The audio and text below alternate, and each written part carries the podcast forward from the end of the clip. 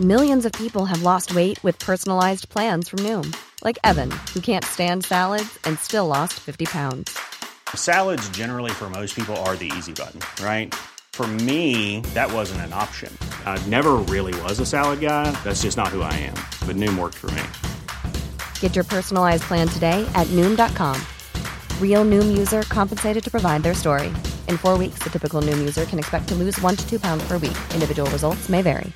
This is Paige, the co-host of Giggly Squad, and I want to tell you about a company that I've been loving, Olive and June. Olive and June gives you everything that you need for a salon quality manicure in one box. And if you break it down, it really comes out to $2 a manicure, which is absolutely insane. It's also so easy to get salon worthy nails at home with Olive and June. The difference between how your nails used to look when you did them yourself and now with the Manny system is a complete game changer. The best thing about Olive and June too is it's a quick dry, dries in about one minute, lasts for five days, and full coverage in up to one to two coats. Visit oliveandjune.com slash perfectmani20 for 20% off your first system. That's oliveandjune.com slash perfectmani20 for 20% off your first system.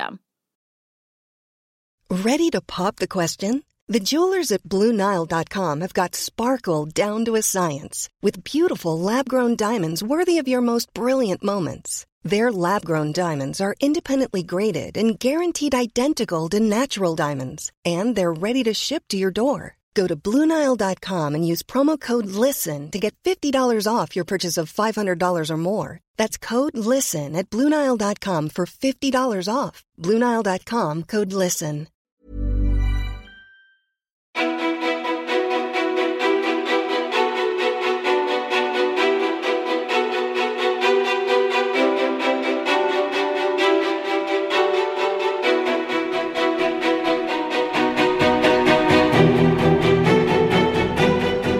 Vanja Wikström är en veteran i blogg och sociala medier-världen. Hon är en rutinerad entreprenör som har startat företag och varumärken som Glam Mom, Rimlig Träning, Babyloons och nu senast World of Alidia som beskrivs som Skandinaviens mest ambitiösa NFT-projekt.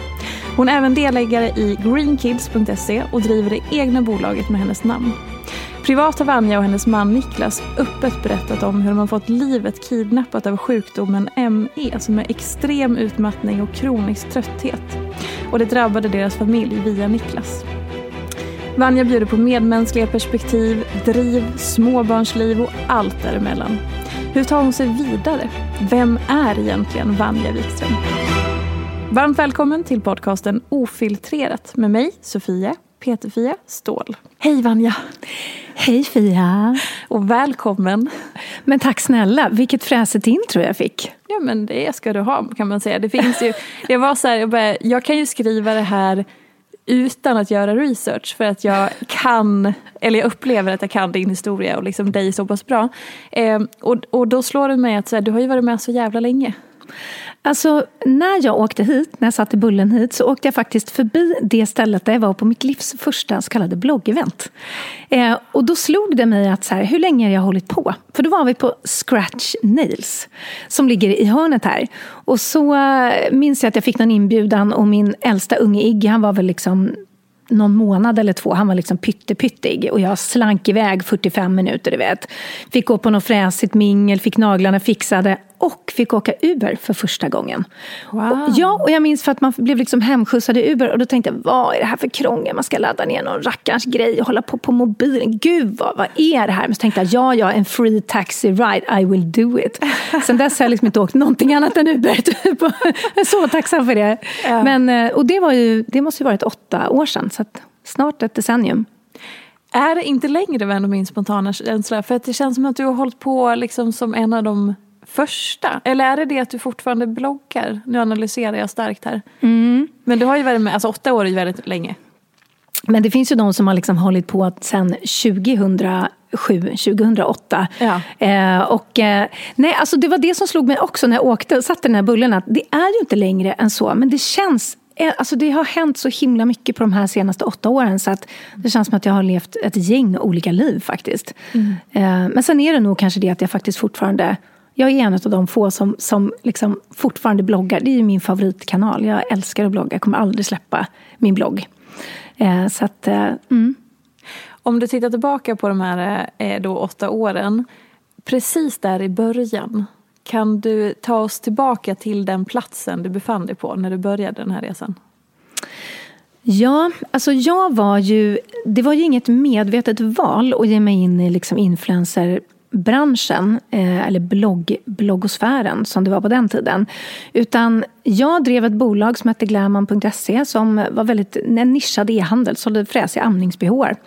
Eh, och eh, då hade vi delägare ett tag i det bolaget som utvecklade Youtube-koncept. Eh, och det här var ju när Youtube var så här, man tänkte att det var bara kattklipp och man förstod inte att man kunde titta på program på Youtube. Det var jättekonstigt. Och de tyckte att så här, men ska inte du vara med i ett nytt eh, format vi har som heter Gravid vecka för vecka? Som var en, ett nytt typ av Youtube-format. Och då tänkte jag, skitbra. Då kan jag liksom marknadsföra våra eh, amningsprodukter rakt in i en perfekt målgrupp. Det bygger mitt bolag, det bygger vårt varumärke. Plus att jag också har möjlighet att liksom flagga för Eh, jag vill väldigt gärna föda med planerat kejsarsnitt. Så då var också det ett sätt för mig att eh, eh, komma ut med information om det och sådär. Så att via den Youtube-serien så fick jag någon slags följe där. Och jag gillar att göra det mesta av det som liksom ramlar ner i knät på mig eller som jag själv krafsa mig till. Så eh, då gjorde jag det mesta av det och då, då resulterade det i att eh, mm, jag gjorde mer och mer liksom, influenceruppdrag. Blev mer och mer en profil. Liksom. Och, och det du sa, det som ramlar ner i knät eller det du krafsar dig till, är det liksom lite typiskt dig så? Um, jag är ju ingen person som sitter och väntar på att någon ska styra upp saker åt mig. Uh, däremot om någon kastar mig någonting som är värdefullt så ser jag ju till att vårda det liksom, på bästa sätt. Men jag vet också att det som krävs för att lyckas med saker är tusen procent eget engagemang. Och eh, man kan inte um, räkna med andra egentligen. Det är en bonus, en fantastisk bonus. Så att uh, jag är en grinder verkligen. Jag jobbar väldigt hårt för de saker som jag tror på och som jag själv investerar mitt hjärta och min tid, eh, min energi och mina pengar i. Uh, så att, uh, mm, så funkar jag. Och den där fortsättningen sen då från liksom kanske det första året där du var inne i den här nya karriären och det växte och alltihopa. För sen så har du också gjort en massa saker med andra. Till exempel så har du ju rimlig träning med Robert eller du har gjort massa saker med Josefin Dahlberg och sådär.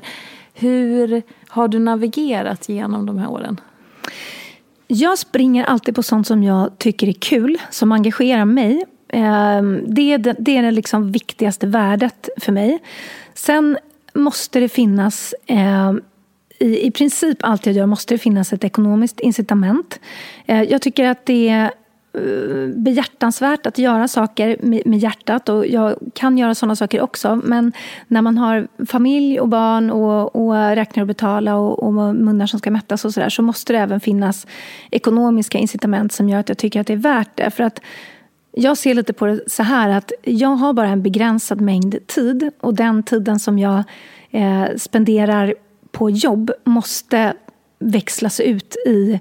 Eh, det måste ge bra utväxling på flera olika plan. Inte bara pengar givetvis, men också i form av liksom personlig utveckling, att jag har kul och så vidare. Jag tycker att det är jätteviktigt att visa mina barn att jag älskar att jobba. Jag tycker att det är jättekul att jobba.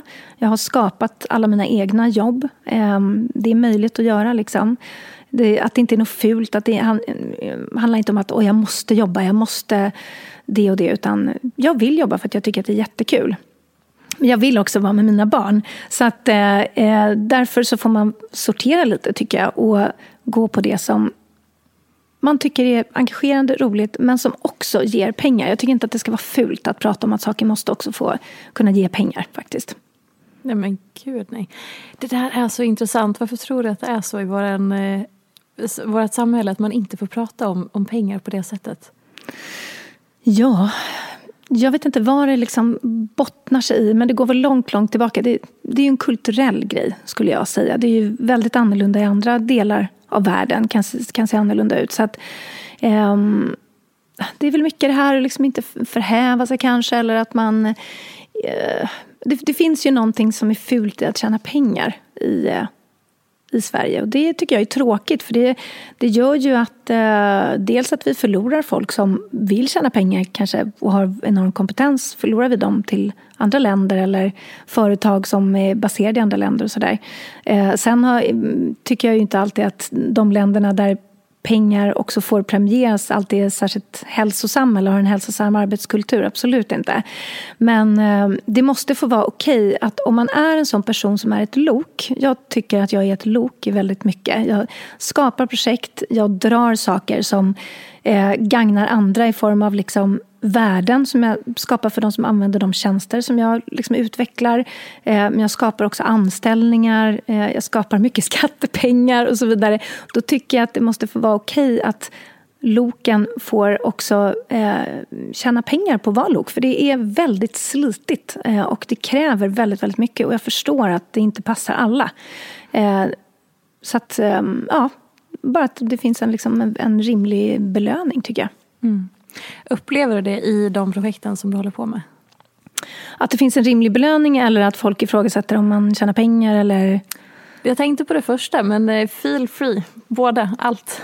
Ja, nej men, jo men det tycker jag absolut. Det, det är liksom en, som sagt en, en viktig faktor. Just att eh, hade man haft all tid i världen så skulle man ju kunna springa på liksom alla bollar som man tyckte var roliga och sådär. Men eftersom man nu måste välja och eh, jag har, en, har som sagt en familj så, mm. så måste det få också mm, vara liksom ekonomiskt hållbart det man faktiskt investerar sin tid i. Eh, så, att, eh, nej så att det tycker jag. Att eh, jag tar på mig sånt som jag känner är värt det. Liksom. Det gör jag. Och eh, om vi ska liksom gå in lite grann på det här nyaste projektet som du eh, lanserade nyligen med din man Niklas. Vad, jag hörde hur du liksom hisspitchade det lite snabbt här för en person som vi sprang på. Jag bara, ja, där, jag ser brinnet. Jag ser glöden i Vanjas ögon nu. Berätta lite. Ja, men det är, det är, det är, en, en, det är en majbrasa i mig just nu.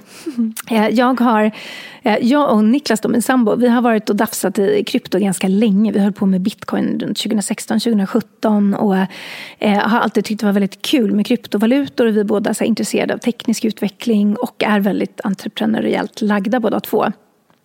Så att eh, eh, för två år sedan ungefär så hittade vi eh, NFT som är mm, någonting som kommer vara vardagsmat om, om några år men som nu, framförallt här i Skandinavien, är väldigt, väldigt, väldigt nytt. Liksom. Och har investerat väldigt mycket i det på ett privat plan och tycker att det är enormt roligt och kul och ger jättebra utväxling. Det, det tickar liksom alla våra boxar. Mm.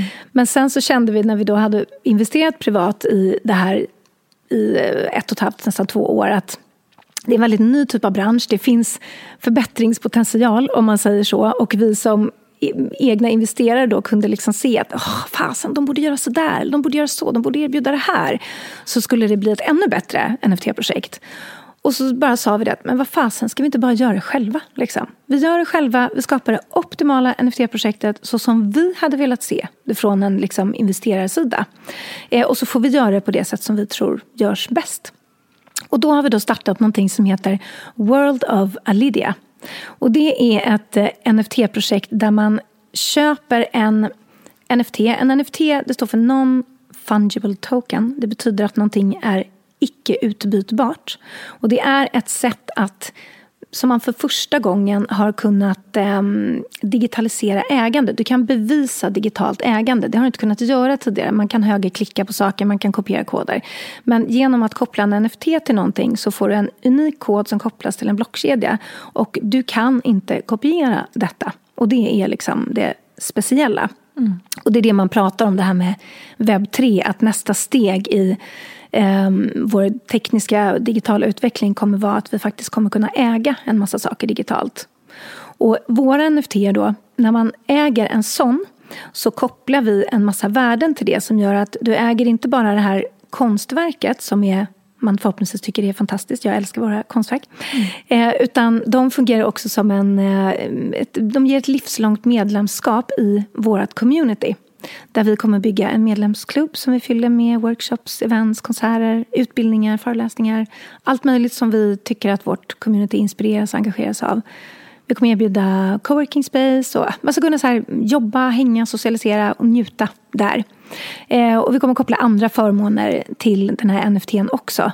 Och det som är det fina i kråksången då är att de här NFT-projekten som vi har investerat i på ett privat plan, där har vi letat efter sådana som vi tror har potential att gå upp i värde. För att blir ett projekt eh, populärt. De, de flesta har ändå liksom sett de här aporna. Tror jag. Har du sett aporna, mm. Fia? Ja. Mm, mm, mm, mm. och folk är så här, bara, men herregud, köper man en bild på en tecknad apa för liksom 22 miljoner svenska kronor, vad är det för crazy bananas shit? Liksom?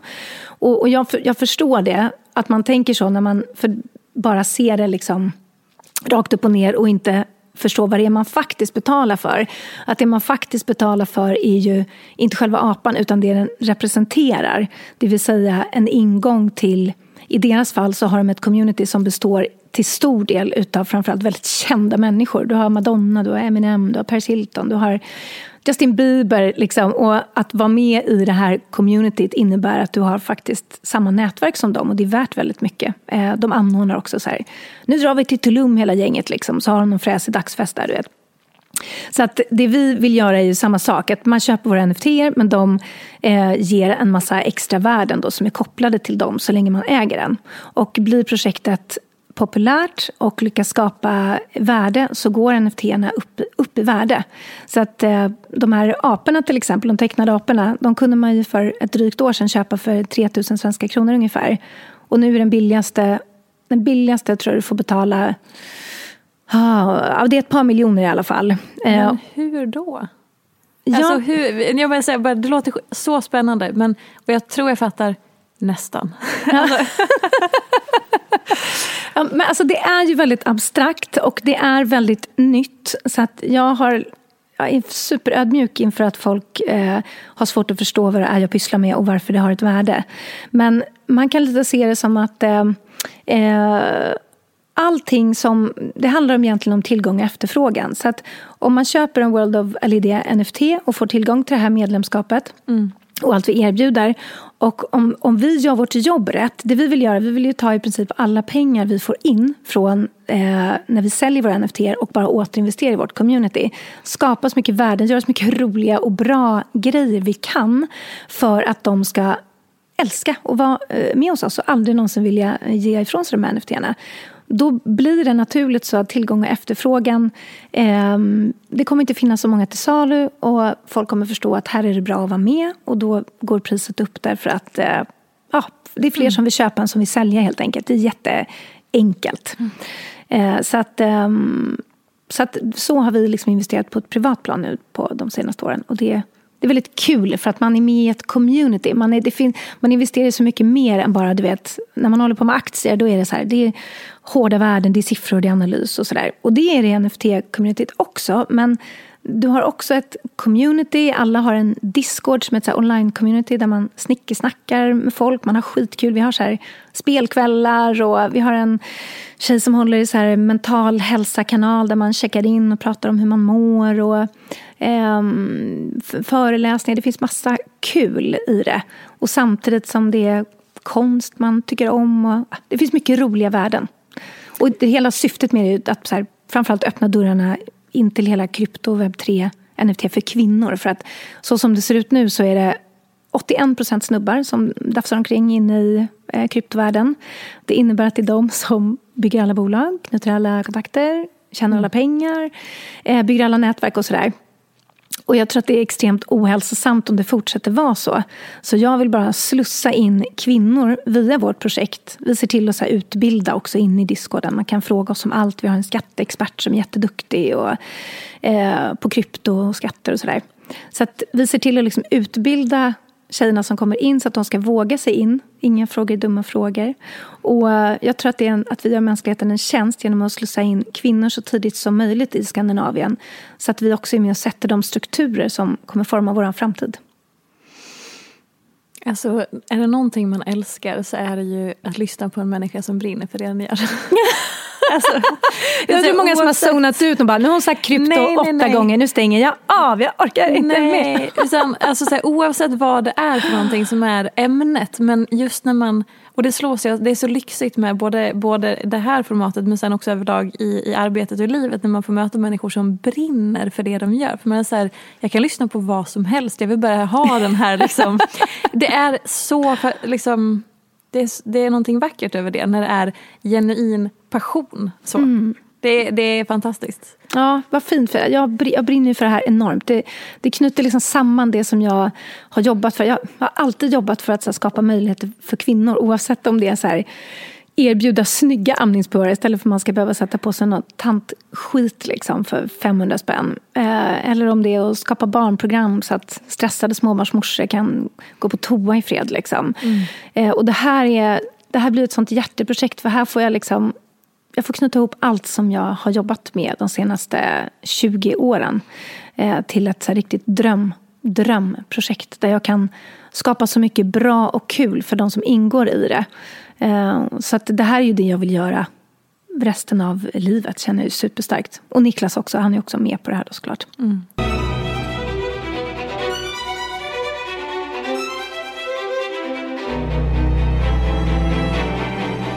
Ni har ju varit väldigt öppna med hur ert liv har förändrats. Eh, jag har sett ordet kidnappats och så vidare eh, de senaste åren. Vill du berätta lite grann om hur, var befinner ni er nu i, i relation till allting som har pågått med Niklas och hans sjukdom och så?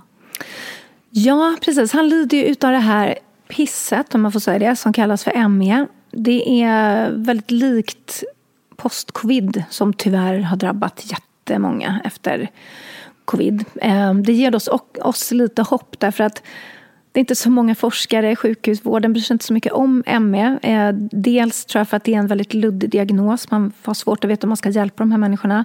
Men också därför att de som är drabbade ofta är så pass sjuka så att de orkar inte slåss för saken. De orkar inte kämpa mot Försäkringskassan, de orkar inte kräva mer forskning, de orkar inte starta insamling. Alltså, det, det är svårt när man är jättesjuk och inte orkar knappt leva.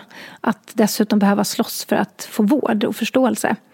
Eh, så att vad gäller postcoviden så får vi lite hopp. För att även om det är jättetråkigt att det är ytterligare tiotusentals människor som kommer behöva bli sjuka så är det åtminstone någonting som det finns ett politiskt incitament att liksom ge forskningsresurser och så till. Mm. Eh, och det är väldigt många inom vården som har drabbats. Det är mycket läkare, mycket sjuksköterskor och så vidare. Och de lyssnar man ju på för att de anser man ju faktiskt har koll på läget. Så att eh, jag tror att det kommer vara bra även för de ME-drabbade. Eh, att de post-covid-personerna existerar även om det är pisset att de ska behöva göra det. Um, men, nej, men så, så, så, som det ser ut är att uh, han mår något bättre nu än för ett år sedan. Vi har hittat några liksom, mediciner och några nycklar som gör att det är lite bättre. Han har ju liksom måttlig ME, uh, eh, vilket är tur. Så att han kan ju ändå fungera till viss del. Liksom.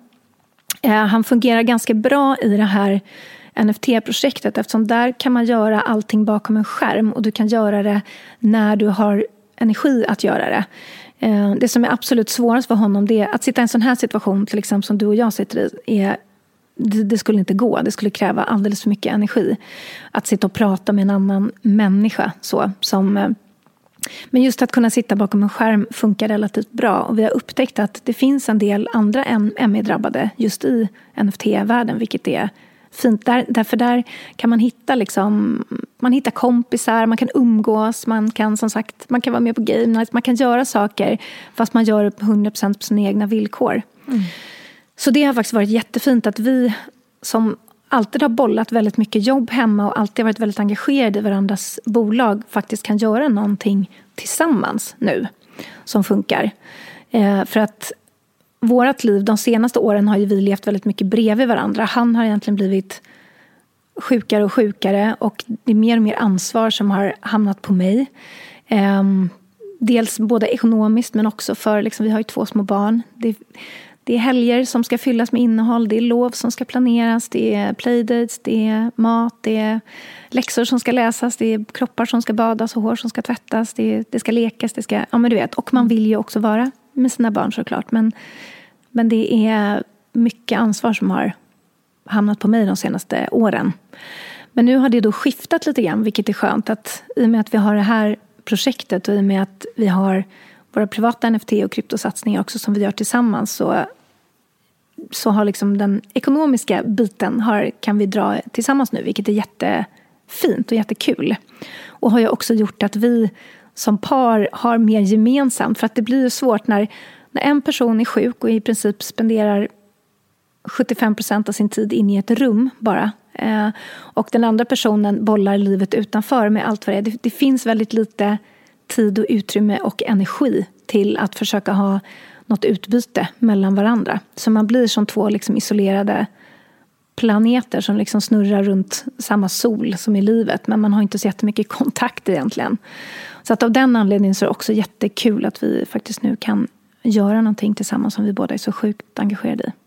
Mm. Men det är en pissig situation. Han är inte frisk och eh, vi, eh, hans liv är fortfarande kidnappat. Han umgås inte med sina vänner. Han eh, eh, har svårt att göra allt sånt där som väldigt många tar för givet. Du vet, gå ut i parken med ungarna, spela fotboll, gunga, gunga sitt barn. Det händer extremt sällan. Vi, vi var jätteglada för några helger sedan när vi kunde gå på bio allihopa tillsammans. Kunde liksom ta oss till bion, sitta där, ta oss därifrån eh, och göra det som, som en familj. Så, så att eh, det, det, positiva i det är ju att man blir väldigt tacksam för det lilla. Att när man väl kan göra en sån sak så uppskattar man det enormt mycket. Eh, och det är ju så med allt. Liksom. Det, det, är ju väldigt svårt att uppskatta sånt man, man redan har. För det är väldigt lätt att man tar saker för givet. Jag sitter ju här och tar för givet att jag har armar och ben till exempel. Och det blir orimligt och ohållbart om jag ska gå runt och tänka hela tiden. Åh, jag är så tacksam för mina armar. Titta, nu kunde jag ta mitt vattenglas. Nu kunde jag gå. Nu kan jag springa. Alltså, det går ju inte. Utan det är ju först när någonting rycks ifrån en som man inser att ja, vad gött det var att ha armar och ben. Vad gött det var att kunna gunga sin unge i parken. och spela fotboll och alla de där sakerna som, som är små saker i folks vardagsliv som de tänker men det här är väl inget, det här gör väl alla. Men, men alla kan verkligen inte det. Nej. Ni är så starka som eh, och, och du, om man får säga. Ni, ni är så starka båda två på olika sätt. Ju. Och just att du har varit så öppen hela tiden med att här, det, det, har blivit som att eh, du har varit ensamstående i er relation och sen att Eh, du har berättat liksom ändå att så här, jo, men det är han och jag och vi, vi håller kvar vid varandra och liksom allt det där. Det är så um, det är väldigt, väldigt fint det som du delar med dig av runt liksom hela er situation. Och den transparensen är extremt generös ju. Jag tror att det är väldigt många som blir hjälpta av det på olika sätt även om man inte är i exakt samma situation som ni är. Ehm, mm. Ja, tack. Ja, så himla... Det är väldigt, väldigt berörande. Ja, men jag, jag, tror på det här. Alltså jag, jag tror ju på att lyfta på locket. Mm. Alltså inte... Eh, det, det finns ju ingen som har det där perfekta livet. Och alla vet ju det. Men det räcker inte med att veta det. Man behöver se det. Man behöver se det. Och jag, jag tror att det, liksom, det gör verkligen någonting. Jag känner själv liksom att eh, men bara häromdagen så såg jag en kvinna som hade lagt upp en, en reel på sitt hem. Jag vet inte var hon var någonstans ifrån. Den hade blivit superviral och det var bara så här Can we just start normalizing homes? Ja. Alltså, att så här, man alltid tar den där vinkeln där det inte är städat, eller där det är städat alternativt man röjer bort grejer i ett hörn och tar bilden där. Och hon bara gjorde en så här, du vet, hon bara filmade runt i sitt vardagsrum. Och men det är ganska skönt att se. Det var, det var inte det att det var liksom jättestökigt. Det var, bara, det var bara ett hem där det levs och det var inget superfräsigt hem. Det var ett klassiskt vanligt hem. Att man bara måste sänka trösklarna lite för vad som anses vara ett liv idag. Det är så orimligt tycker jag. Mm. Och då är det viktigt att få någonting greppbart. Att man inte bara säger att man, ja men jag har också stökigt ibland, utan säger, ja men visa oss dammråttan bara. För det, det är lite gött alltså, jag tror man behöver det. Mm. Och även med relationer, att eh, det är okej att det går upp och ner. Liksom. Det, det, det är okej. Eh, sen behöver inte det betyda att folk aldrig ska göra slut eller skilja sig. Eller, självklart inte. Alla lever ju sina liv och alla vet vad som är bäst för just dem. Men av den anledningen så är det också ganska bra tror jag, att få lite att nyansera sin bild av allt ifrån relationer till familjeliv, till karriär, till hem. Bara av att få kika in i andras och där det inte är konstant eh, iordningställt och liksom bara happy clappy moments. Så. Mm. Hur gör du för att eh, liksom behålla dig själv i allt det som är med, med liksom så som livet ser ut? Jag eh, började med en väldigt bra grej eh, för typ ett år sedan. För, för lite drygt ett år sedan så var jag på väg att braka igenom totalt. Jag har varit och småkraschat här och där för att um, jag har gjort för mycket för länge. Liksom. Men förra våren så var det riktigt, eh, riktigt grisigt. Då var det sådär att jag kom inte ur sängen och kunde liksom inte, jag kunde inte göra någonting. Och då, tyvärr är det ju också så då att man fattar inte hur illa det är förrän det är riktigt illa. Jag visste att jag var på halis, det visste jag. Men, men eh, det behöver ju gå för långt innan man inser att det är allvar. Tyvärr. Och ibland så har det ju då redan gått så långt så att man inte har möjlighet då komma tillbaka. Så jag blev väldigt, väldigt rädd för det och Niklas blev också livrädd för att vi vet ju att han kan ju inte ratta vårt vardagsliv.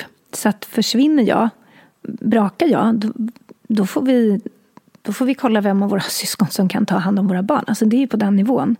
Så att jag kan liksom inte riskera det.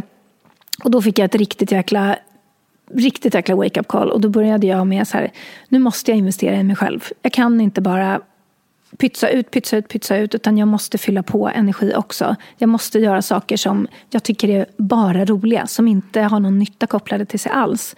Jag måste få träffa vänner och hela det här. Och då började jag faktiskt eh, göra det. Jag började jag började springa. Mm. Helt otroligt. Jag, började, um, jag har ju mitt så här, träningsupplägg, rimlig träning som är så enkelt att göra. Jag började verkligen ja, men så här, göra saker för mig. Eh, boka in en snabb pastamiddag från klockan sex till klockan sju bara med någon kompis på stan. Mm. Eh, och se till att jag alltid hade lite luft. Eh, alltså mitt trick för att boka min kalender är så här, ta, boka den perfekta kalendern så att det ser jättebra ut på veckan. Att man, man hinner precis lagom och sen tar man bort tre grejer. Just för mm. att det kommer alltid in saker från vänster. Det är så här, ah, fan kan du göra det här? Ja men visst. Eller kan du göra det här? Ja men du vet. Eller så är något barn sjukt eller någonting, eller så är man själv sjuk. Det händer alltid någonting som fuckar upp ens kalender. Så att en perfekt kalender är en perfekt kalender minus tre grejer. Så att jag började så här, skap, ta på allvar att så här, försöka skapa luft för mig själv och skapa tillfällen där jag faktiskt får fylla på mig själv med energi. Eh, och det har varit eh, ja, men helt ovärderligt skulle jag säga. Sen måste jag också erkänna att den eh, strategin har ju lite ehm, fått stryka på foten de senaste månaderna när jag jobbat med det här World of Lydia. Därför att det har varit så extremt mycket jobb. Men nu är vi liksom snart framme vid vi mintar, säger man. När man mintar NFT, det är då de skapas. Så de existerar inte än, utan de mintas den 28 juni. Jag vet inte om det har mm. sänds före eller efter. Men de mintas den 28 juni och eh, fram tills dess så är det liksom bara jordens sprint att ja, men dels här, försöka sprida ordet och också försöka förklara vad sjuttsingen det är för någonting. Eh, och eh, bygga upp allt som behövs byggas upp inför det. Så att efter det så kommer jag kunna slappna av lite mer och då ska jag tillbaka till mina joggingrunder, pastamiddagar och eh, vet, luftrum där jag kan ligga med datorn på magen och kolla på någon Robinson typ. Och sånt där. Det där med att ta bort tre grejer. Vad är det som ryker då i den perfekta kalendern? Alltså, och så börjar, för det, allting handlar ju om prioritering också. Det är ju sällan som man tycker att man stoppar in någonting som man tycker är tråkigt. Utan så här, men här, man vill ju göra det och det är massa kul. Men hur gör du den prioriteringen på tre grejer då? Ja, ehm, alltså det, det, måste, jag måste få in saker som, jag, som ger mig energi. Det, har, det är ju det jag har förstått. Så att de grejerna vill jag helst inte rucka på. Ehm, men sen får man ju lite se om det är så att man har ett uppdrag som är kontrakterat. Då kan man ju inte flytta på det. Utan då kan det ju, det kan ju vara Ehm, ah, svårt att ge exempel, men, men det är precis som du säger, att man får ju liksom prioritera eh, utifrån vad som är viktigast, kanske eh, från, lite, från lite olika synsätt. Då. Någonting som är en investering i sig själv, någonting som är en investering i sin karriär, någonting som är en investering i eh, familjen vill man kanske ha i sin vecka och då kanske någonting annat får stryka på foten så att det inte bara blir 100% jobb eller 100% skulle jag aldrig för sig bli 100% fokus på mig själv. Det, vet jag inte. Det, det, var innan jag hade barn. Då var det 100% fokus på mig själv i liksom 35 år. Så att, um, nej men så man får en, liksom en, en, en mix tror jag. Ja, det är bra. Apropå barn, småbarnslivet. Eh, hur, eh, vad har du att säga om det? Lite spontant. heaven and hell, heaven and hell skulle jag väl vilja säga. ja. Nej, jag kan säga att det är jävla tur för dem att de är så gulliga så att de är värda allt bök och stök som de eh, orsakar. så ska jag säga. Um, nej men jag skulle vilja säga att um, jag kunde aldrig någonsin tänka mig hur uh, jobbigt och krävande och eh, det skulle vara att ha barn. För, för mig har det säkert också ökat på en del eftersom jag då har blivit i princip ensamstående med, med mycket av ansvaret och, och det praktiska roddandet och sådär. Eh, och lite mm, faktiskt det emotionella så skulle jag nog vilja säga. Eh, inte ensamstående, men jag har huvudansvar liksom. Eh, men ehm, ehm, men jag, jag, man hade ju heller aldrig kunnat tänka sig något så jävligt gulligt och fantastiskt. Alltså det är, det är ju det. Och eh, det är ju därför folk fortsätter att, att skaffa barn. Trots att det liksom är bök och stök. Och sen beror det väl kanske lite på vad man är för typ av person och var man kommer ifrån. För att um, jag älskar att jobba. Jag har alltid älskat att jobba. Jag har alltid älskat och, och det jag gör. Liksom. Så att fram tills dess att jag var 35 bast och fick mitt första barn så hade jag ju fokuserat en miljard procent på mig själv. Och gett mig in i liksom det jag gjorde då. Alltifrån, jag höll ju på att pyssla med musik för jättelänge sedan också. Eller byggde upp den här e-handeln till exempel. Jag jobb, gjorde ju det dag och natt. Det var ju det jag levde. Så då är det ju en stor omställning att helt plötsligt så dimper ut någon slags diktator som säger nej, nej, för nu ska du torka bajs eller nu ska du söva eller nu ska du mata eller nu ska du liksom sådär. Det var en jättestor omställning. Eh, och att ha två barn, älska att jobba och bygga upp saker och dessutom vara nästan då ensam i ansvar och praktiska eh, rådandet och sådär. Det är ju utmanande, ska jag säga, from time to time. Men, eh, men jag tycker också att det är det är det roligaste som, som finns och det gulligaste som finns. Och jag förstår verkligen de som bara skaffar fler och fler och fler och fler barn. För att alltså, hade jag haft tid och möjlighet så hade jag gärna eh, skaffat fler barn. Just därför att så här, vem är det som ska komma ut nu? Vad är det för människa? Alltså, och när, jag har ju två barn också så att jag, jag är liksom så chockad över att de kan vara så olika och, och uh, att det är som två helt olika upplevelser med de här två helt olika, givetvis, människorna. Men det, hade inte, det är också sånt som är svårt att fatta innan man är där. Mm. Och då förstår jag verkligen att man fortsätter och fortsätter. Sådär.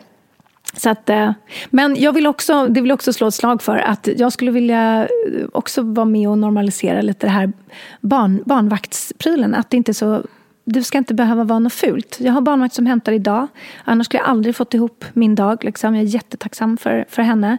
Så jag har några jättefina som, som hjälper mig om jag ja, men behöver hjälp liksom, någon helg. Antingen för att jag behöver göra någonting eller för att jag också ska få ligga på soffan.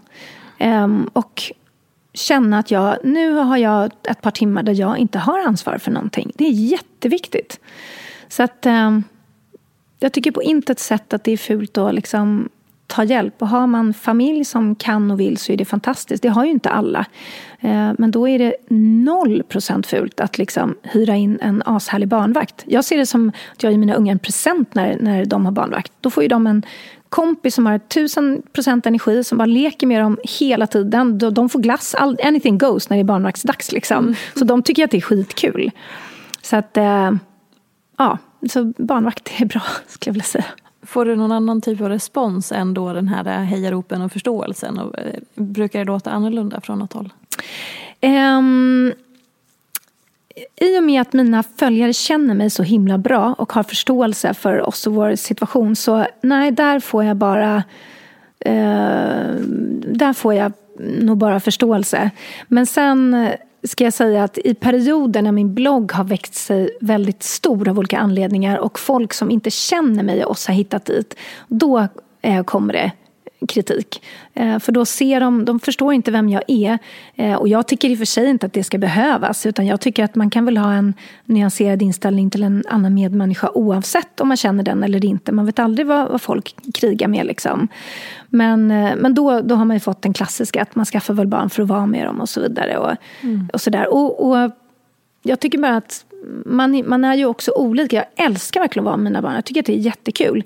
Men jag älskar också att jobba och jag älskar att bygga liksom, företag och jag älskar att sitta och prata med Niklas om byggandet av företag och älskar att vara med sitta och liksom käka pasta med den där bästisen och, och så. Och det behöver inte vara så mycket antingen eller utan allt kan väl få plats i ett liv och vi, vi måste väl inte vara antingen mammor eller karriärskvinnor eller kompisar eller bra partners. Vi, vi kan väl vara lite allt möjligt sådär. Men då krävs det också att... Ja, mm, då krävs det, mm, det är många bitar i tårtan liksom. Och, då, eh, och också att man är olika. Mm. Alltså, vissa kanske vill ha åtta bitar barn i sin tårta och eh, två bitar någonting annat. Då är det 100% fantastiskt. Alltså, huvudsaken är bara att man utgår ifrån det som gör en själv lycklig och inte utgår ifrån att det som gör en själv lycklig gör också alla andra lyckliga. För så är det inte. Men när du, eh, du sitter här i en ashärlig röd kostym idag Liksom, som jag tycker är helt fantastiskt. Jag önskar så att jag kunde vara en kostymtjej, men jag är inte det. Men det innebär ju inte att jag säger ta av dig din kostym Fia, sätt på dig de här, du vet, mina glitterbrallor här. Och liksom, utan man är olika, man gillar olika saker. Det är inte svårare än så. Och ändå så är det så svårt tycker jag, för folk att förstå det ibland.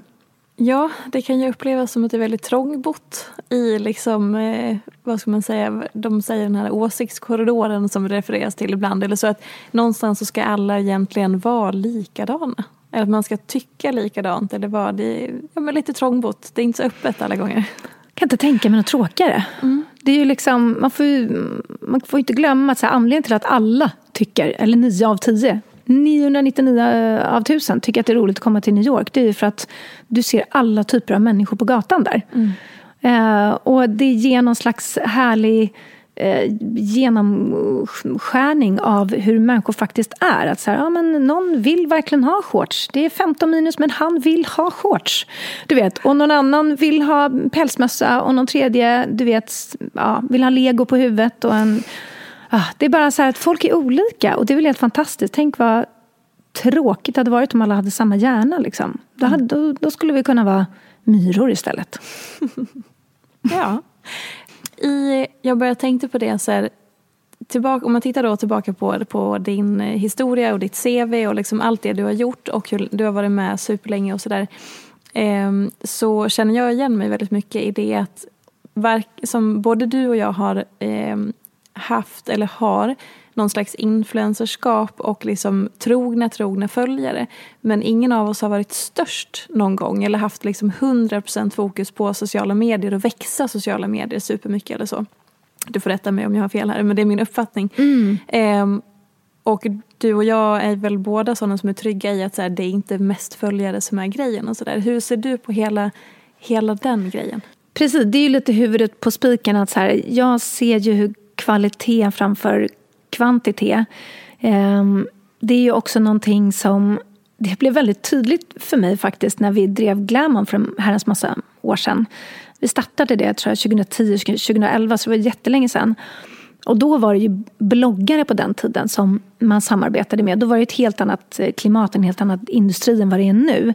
Men då var det väldigt tydligt. Jag, jag minns, jag hade någon så här chockartad upplevelse att vi samarbetade med någon som hade liksom 100 000 på Instagram. Och det här, ja, 100 000 på Instagram år 2012. Alltså mm. det, det var rätt fett liksom. Och eh, hon eh, la upp någonting om oss och det kom liksom en, en order på det. Och sen hade vi någon annan rackare som, ja men du vet, hade 2300 som la upp någonting och det kom 50 ordrar på inom loppet av en timme. Eh, och det gjorde att jag fick upp ögonen för det här. Så här mm -hmm, siffror är verkligen inte allt. Eller snarare, det handlar om rätt siffror. Det handlar om det här med engagemanget.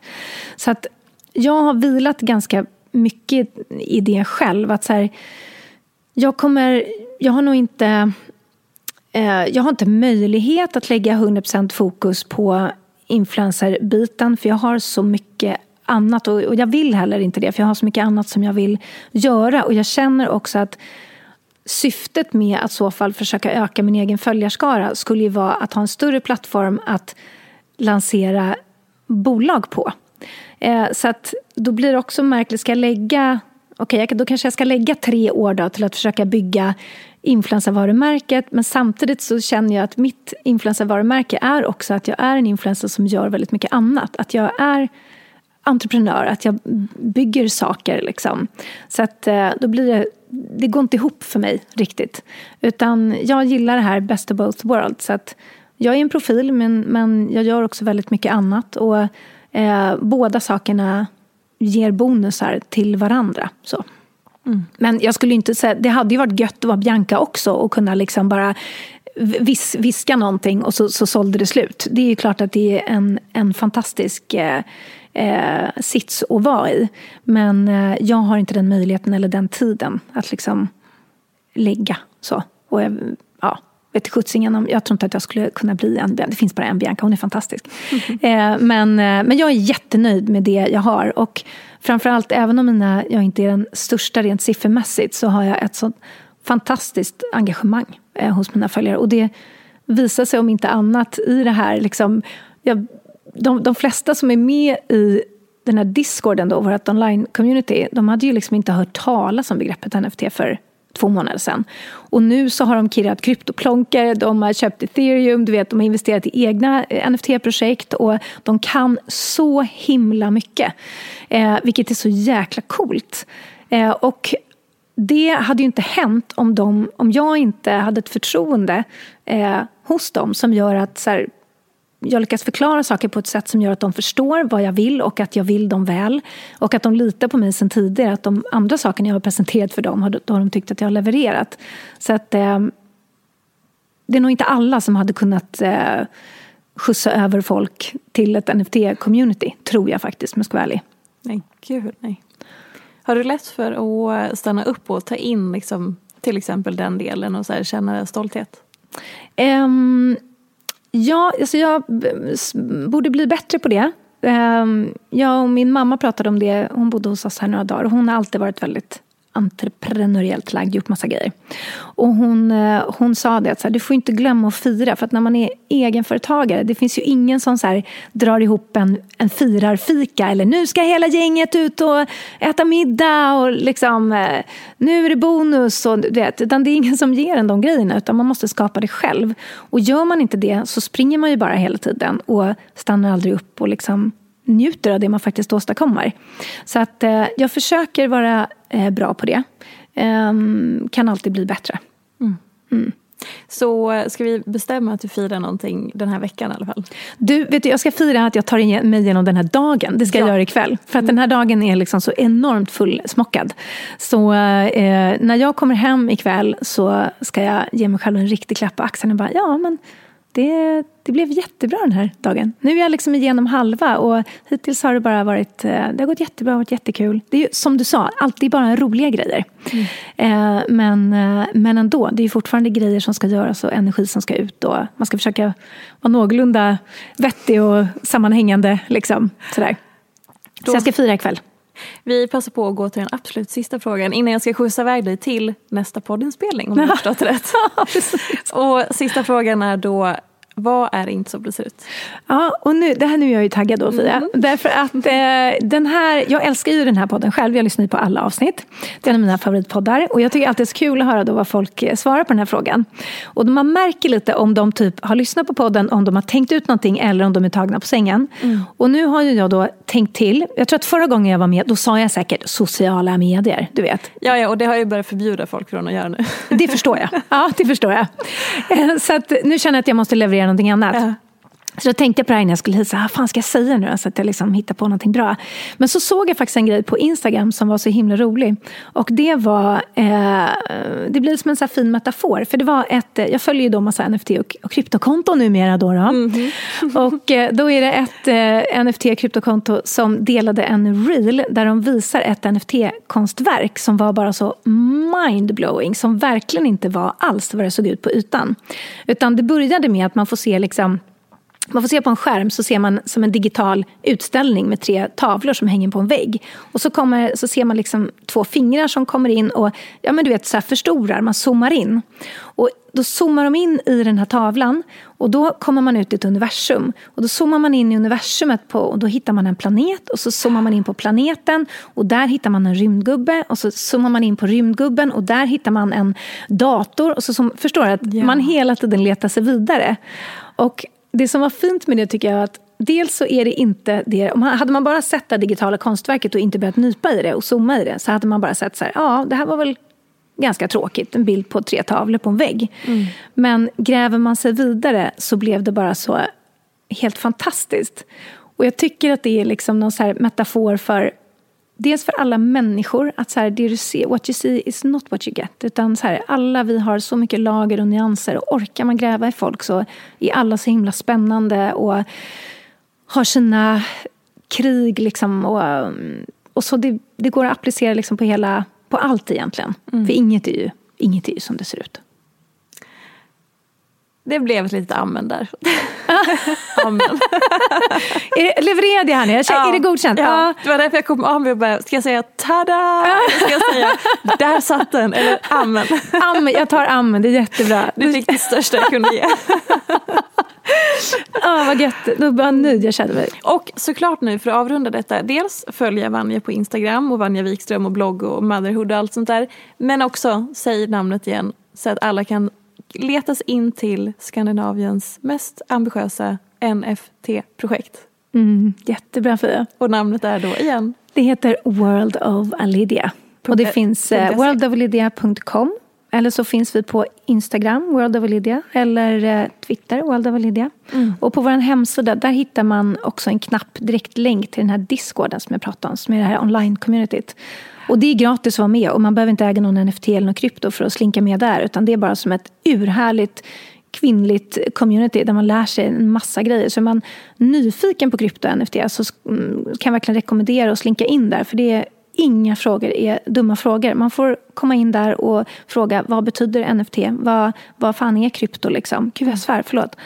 Um, men, um, nej, men så det är världens bästa, mjukaste, tryggaste plats att börja på om man vill dra i de här grejerna och bara är lite nyfiken. Underbart. Jag ska definitivt gå in och kolla. Det är en sak som är säker. Du är så välkommen. Tack. Och det är Fanny som målar, eller hur? Ja, ja. det är fantastiska Fanny Schultz som ja. är vår konstnär. Som jag, alltså jag älskar henne.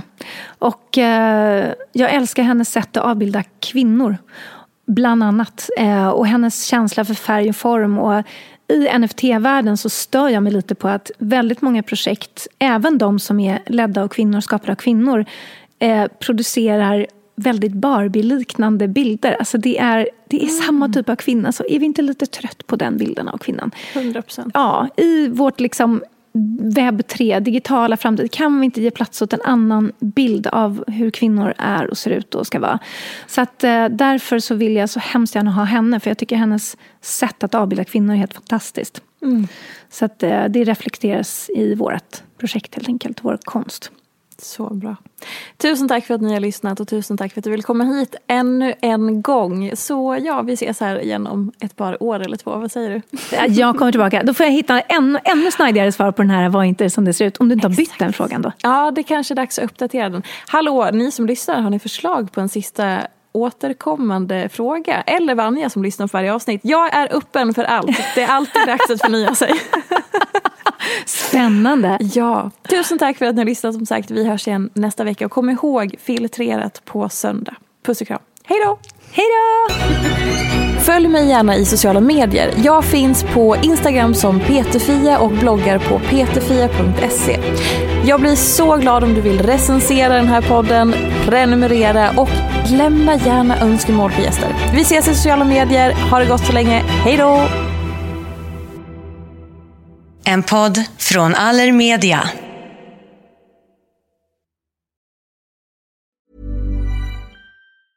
Cool fact a crocodile can't stick out its tongue. Also, you can get health insurance for a month or just under a year in some states. United Healthcare short term insurance plans, underwritten by Golden Rule Insurance Company, offer flexible, budget friendly coverage for you. Learn more at uh1.com. Even when we're on a budget, we still deserve nice things.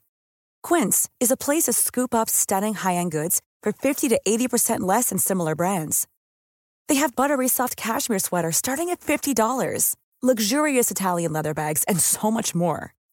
Plus, Quince only works with factories that use safe, ethical, and responsible manufacturing. Get the high-end goods you'll love without the high price tag with Quince. Go to quince.com/style for free shipping and 365-day returns.